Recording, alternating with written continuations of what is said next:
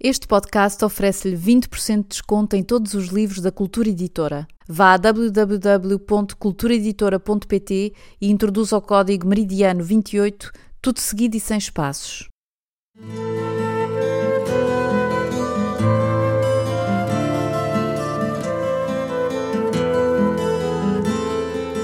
75 anos da libertação da Europa e do fim da Segunda Guerra Mundial, Joel Neto oferece aos leitores a leitura na íntegra de um dos seus romances mais amados, Meridiano 28.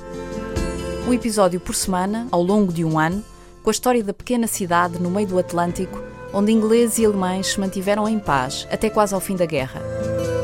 Por favor, façam-nos chegar as vossas impressões e falem aos vossos amigos nas redes sociais sobre a existência deste podcast. Meridiano 28, edição portuguesa, Cultura Editora. Meridiano 28, segunda parte, Roy, capítulo 5, Ilha do Faial, 1939. 17 Os navios à distância levavam a bordo todos os desejos dos homens e o mesmo se poderia dizer dos aviões. A União Soviética negociava com a Alemanha Nacional Socialista, baralhando os dados da guerra anunciada, e Mussolini acabar de informar Berlim de que, em caso de invasão da Polónia, se sentiria no direito de não honrar o Pacto de Aço. Mas no Faial chegava o glorioso tempo dos hidroaviões. A história podia esperar. Havia duas décadas que as máquinas voadoras visitavam a ilha, cuidando de policiar o Atlântico ou decididos a atravessá-lo, mas incapazes de o fazer de uma vez só, aviões europeus e americanos tinham começado por amarar frente a Ponta Delgada, na ilha de São Miguel, até que a experiência aeronáutica permitira determinar no Faial, graças à posição geográfica e à milagrosa segurança da Baía da Horta, condições mais vantajosas. Desde então, o tráfego não parara de intensificar-se. De natureza militar ou civil, transportando aventureiros ou correspondência desenhados para comprovarem o poder das grandes potências ou apenas para se esgueirarem por entre as brechas dos elementos, já havia descido sobre a cidade todo o tipo de aparelhos, mas chegavam sem anúncio, chapinhando na água até enfim deslizarem sobre ela, e ao vê-los vararem no porto ou serem catapultados dos convéses de vapores ou içados para a terra em busca de concerto, os locais iam oscilando entre o deleite e o medo, como é próprio dos instantes de maior fascínio. Com os Clippers fora diferente. Pela chegada dos grandes Boeings da Pan American, a população já esperava há algum tempo. Uma boia especial tinha sido instalada no porto para a amarração dos flutuadores. O famoso guindaste Titan, que há anos reinava sobre a doca, tinha agora um saco meteorológico e o Observatório do Monte das Moças, batizado anos antes em nome do Príncipe Alberto do Mônaco, que naquelas águas levara a cabo algumas das suas mais notórias campanhas oceanográficas, estava incumbido de preparar relatórios com a previsão do tempo a partir do momento em que, no mês de maio daquele ano, os aparelhos da Pan Am iniciaram as suas escalas, a companhia americana passara a informar a imprensa da identidade dos políticos, milionários e artistas a bordo, estimulando os ajuntamentos e a cobertura mediática. Mordomias de tal natureza nem sequer os aviões de Lindbergh, Italo Balbo ou mesmo Lily Dillon haviam merecido. Como se chama mesmo a rapariga? Repetiu naquele final de tarde a senhora Dona Clotilde, a professora de dança. Mitzi Mayfair, apressou-se Mrs. Burns, a americana do grupo. Casara com um dos telegrafistas que a Western Union fora recrutar à Irlanda e falava numa permanente exclamação. É uma das dançarinas preferidas de Gus Ed. Oh, não é o avião?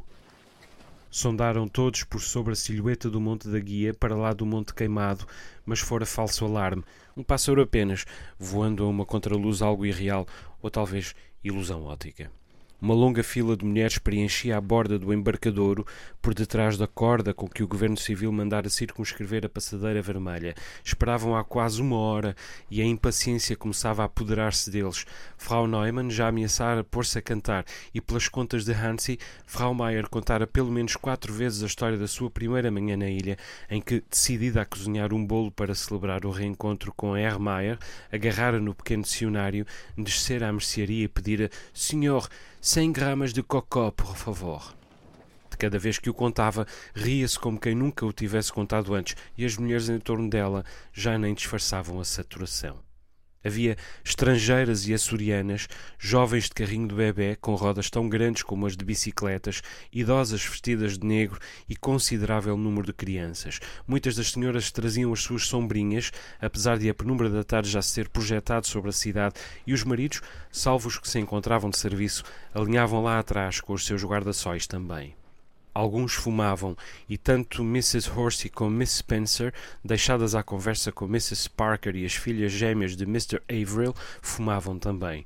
Dona Clotilde avaliava-as com certo desdém, principalmente a Miss Spencer, que trouxera vestidas umas grosseiras calças de jeans, com dobra ao fundo das perneiras, não muito diferentes das que usavam alguns operários dos cabos. As garotas de Mr. Averill nutriam admiração por ela, davam um exemplo deplorável em inglesa. Parece que dança muito bem, Miss Mayfair, disse uma das raparigas. Hansi não seria capaz de determinar qual, mas o autógrafo que eu quero é o de Mr. Power e desatou nos risinhos tontos com a irmã, tão iguais eles e elas que as duas chegavam a parecer uma só pessoa, observada por alguém que visse a dobrar. Bichanava-se muito o nome de Tyrone Power, sobretudo entre as mulheres. Tinham-no visto fazer de Príncipe Rudolph no ano anterior, numa sessão de cinema do Teatro Feialense, e logo passara a constituir a medida geral para o que seria um homem bem parecido mas a lista de celebridades a bordo do Boeing daquele dia era extensa. Havia vários escritores americanos, incluindo uma autora de vocação orientalista a quem no ano anterior tinham dado o Prémio Nobel, uma série de industriais com fortunas construídas por entre os escombros da recessão e até dois judeus de Boston, alfaiates e filhos de alfaiates, de quem se dizia terem inventado o trajo feito em fábrica. Alguns dos homens que esperavam no cais reclamavam a intenção de saudar Harry Hopkins, secretário do comércio de Roosevelt, embora a maior parte deles estivesse ali com o menos confessável fito de ver Lucien Boyer, cujas canções de amor toda a gente era capaz pelo menos de trautear. Já os mais novos, entre os quais Roy, queriam principalmente ver Joe Lewis, o bombardeiro marrom, um rapaz do Alabama que no ano anterior vencera Max Schmeling e desde que arrancara o título de pesados às mãos de Jimmy Braddock já o defendera por sete vezes. Hansi atentou no amigo, ali erguido sobre a pequena multidão, muito alto e forte, segurando a trela do pelo de arame que se lhe aninhava aos pés. De vez em quando aproximava-se-lhe um dos mais velhos, pousava-lhe a mão no ombro, a sentir os contornos da sua musculatura e, baixando-se para fazer uma festa ao cão, deixava-se a conversar o mais que podia. Então Roy mirava-o como uma espécie de solidariedade, trocava duas palavras com ele e depois punha-se a confortá-lo, seguro de que a sua partida para a terceira era, para os restantes, uma tragédia maior ainda do que para si mesmo. Ao largo, vindos dos lados do pico, passavam uma gasolina e dois botes baleeiros. Iam a caminho da fábrica de Porto Pim e Hansi perguntou se a gasolina não levaria a reboque um cachalote, ainda que não demasiado grande fitando-os com ar sonhador, a silhueta de Natália, posicionada a certa distância dos outros, era a da jovem mulher que espera, não pelos botes, não pelos aviões, mas talvez pela vida. Hansi levou a mão ao bolso e apertou o lenço de cetim entre os dedos. Oh Anselmo! chamou uma das portuguesas, uma senhora gorda que trabalhava em casa dos Corsépios. Tens amendoins? Um miúdo de ar rabino que andava por ali com dois cestos, às ordens algo permissivas do pai, postou-se de um salto diante da senhora, pegou num pacote de amendoim torrado e esticou-lhe: Está quentinho! Aproveite que está quentinho! Ao lado, um pintor que tinha vindo de fora para retratar os aviões, um homem franzino e tristonho de quem o senhor de Mel dissera ser um artista famoso, levantou-se de junto do seu cavalete. Assim, tinha o sotaque cerrado da ilha de São Miguel e os modos demasiado cuidados do homem que subira a pulso na vida. Deixa-te assim para fazer um desenho. E segurou o braço do miúdo na posição ideal, com o pacotinho ainda na mão. Só então se ouviram roncar os motores do Boeing, e quando o povo se virou para os céus, já o aparelho amarava gigantesco, bateu com força na água, mas equilibrou-se imediato, e à medida que progredia no sentido da espalamaca, não era tanto ele a chapinhar sobre o mar, mas este a tentar resistir-lhe a ele. Os presentes romperam num aplauso, as crianças e as mulheres das ruas mais pobres num brado de encorajamento. Ei! O governador civil, com o seu chapéu de coco preto e o seu longo sobretudo, demasiado quente para aquela altura do ano, deu dois passos à frente, muito solene. Ao lado, o comandante da polícia realinhou-se com ele e os dois guardas que os escoltavam, gordos e rubicundos, deram um passo também. Frau Koch, que representava as mulheres da sociedade e trazia na mão um grande ramo de camélias, deixou a coluna dos estrangeiros e foi pôr-se ao lado das autoridades. Lá de trás soou a voz de um maestro. Um, dois, três, quatro e a filarmónica alinhada diante de si produziu os primeiros acordes de The Stars and Stripes Forever, de John Philip Sousa, com os clarinetes tentando substituir as flautas e os ferrinhos destacados para fazer as vezes dos xilofones, o que, por escassez de melodia, retirava alguma amplitude à marcha. Pé ante pé, Mr. Willett chegou-se ao pé de Mr. Averill, cantarolou com um ar malandro.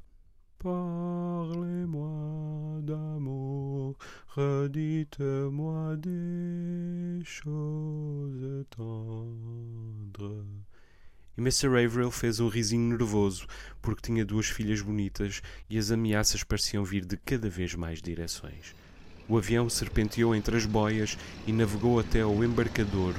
Já só trazia dois dos motores ligados, mas produziam suficiente estrépito para vincar a grandeza da ocasião aproximou-se dos grandes pneus pendurados sobre a água e encostou com fragor. Os mais miúdos abriram as bocas de pasmo. Ao fundo, o sino da antiga matriz da horta anunciou às seis da tarde.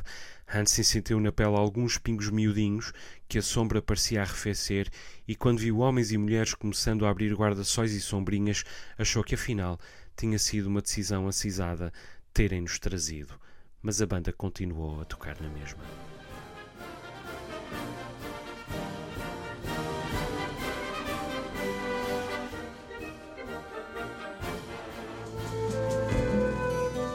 Por hoje é tudo. Joel Neto volta para a semana com mais um episódio de Meridiano 28, um romance que vai de Lisboa a Nova York, de Friburgo a Praga, de Bristol a Porto Alegre e às Ilhas dos Açores, onde todos são descobertos e ninguém pode ser apanhado. Fique atento.